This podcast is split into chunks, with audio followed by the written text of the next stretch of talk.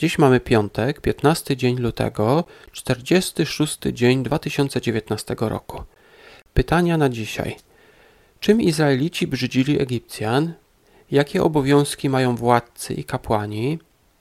Jakich trzech rzeczy wymaga od nas Bóg? Czy wojny kiedyś się skończą? I czy wypada rozmawiać o piersiach kobiety? Zapraszam Was do wysłuchania kolejnego odcinka podcastu poświęconego Biblii. Księga Rodzaju, 46 rozdział. E, przybycie do Egiptu Jakuba, Izraela z całą rodziną, łącznie 70 osób. Werset 34 wyjawia powód niechęci Egipcjan do Izraelitów. Czytamy tam tak. Jest to instrukcja, jaką Józef dał swoim braciom, kiedy będą rozmawiać z faraonem.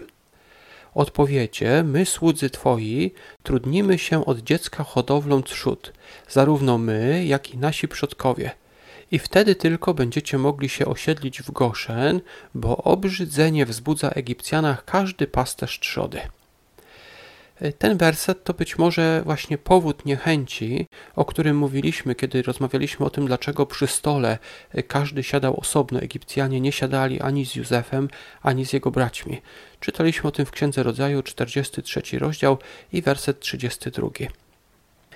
Z tego właśnie chyba też powodu Izraelici mieli się osiedlić w Goszen, czyli z dala od Egipcjan, bo w Egipcjanach budzili oni y, obrzydzenie. Z jakiegoś powodu obrzydzenie wzbudzali w nich pasterze trzody.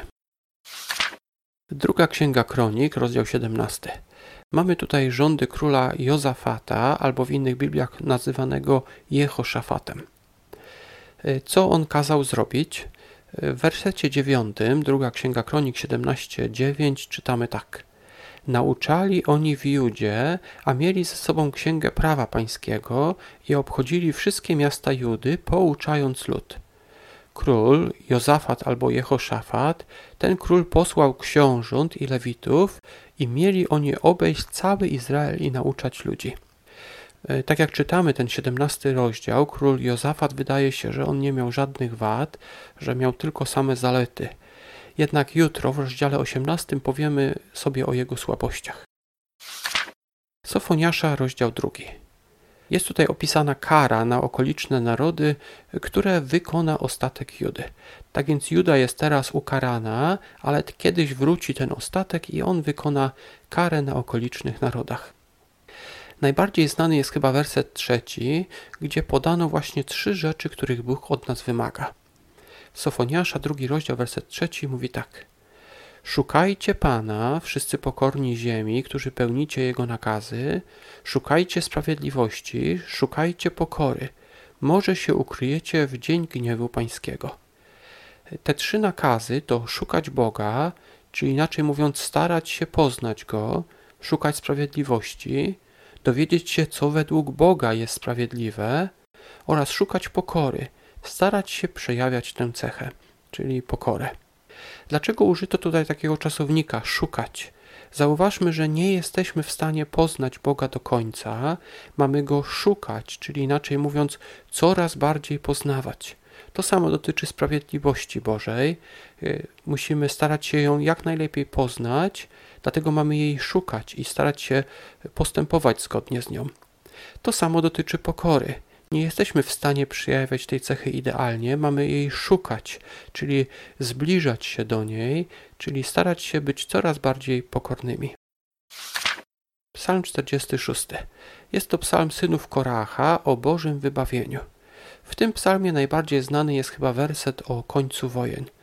Jest to psalm 46, werset 10, w innych Bibliach będzie to werset 9. On uśmierza wojny aż po krańce ziemi, on kruszy łuki, łamie włócznie, tarcze pali w ogniu. Bóg pomagał Izraelitom pokonywać ich wrogów. Czasami jednak oni musieli walczyć, albo ale po prostu mieli Bożą pomoc w różnym stopniu. Mimo to oni sami musieli walczyć, musieli wysilać się, czasami ginęli w tych bitwach. Jednak przy innych okazjach nie musieli walczyć i tylko patrzyli, kiedy to Bóg za nich walczył. I tutaj właśnie chyba mowa o czymś takim. Czytamy tutaj, że słudzy Boży nie będą musieli walczyć. Bóg sam zakończy wszystkie wojny. Myślę, że to jest bardzo piękna obietnica. Chciałoby się, żeby już się spełniła. Księga Przysłów, piąty rozdział od 18 do 20. Wczoraj mieliśmy takie zaowalowane porównania, chodzi o fizyczną miłość między małżonkami. Dzisiejsze wersety mówią o tym y, bardziej otwarcie. Posłuchajcie ich.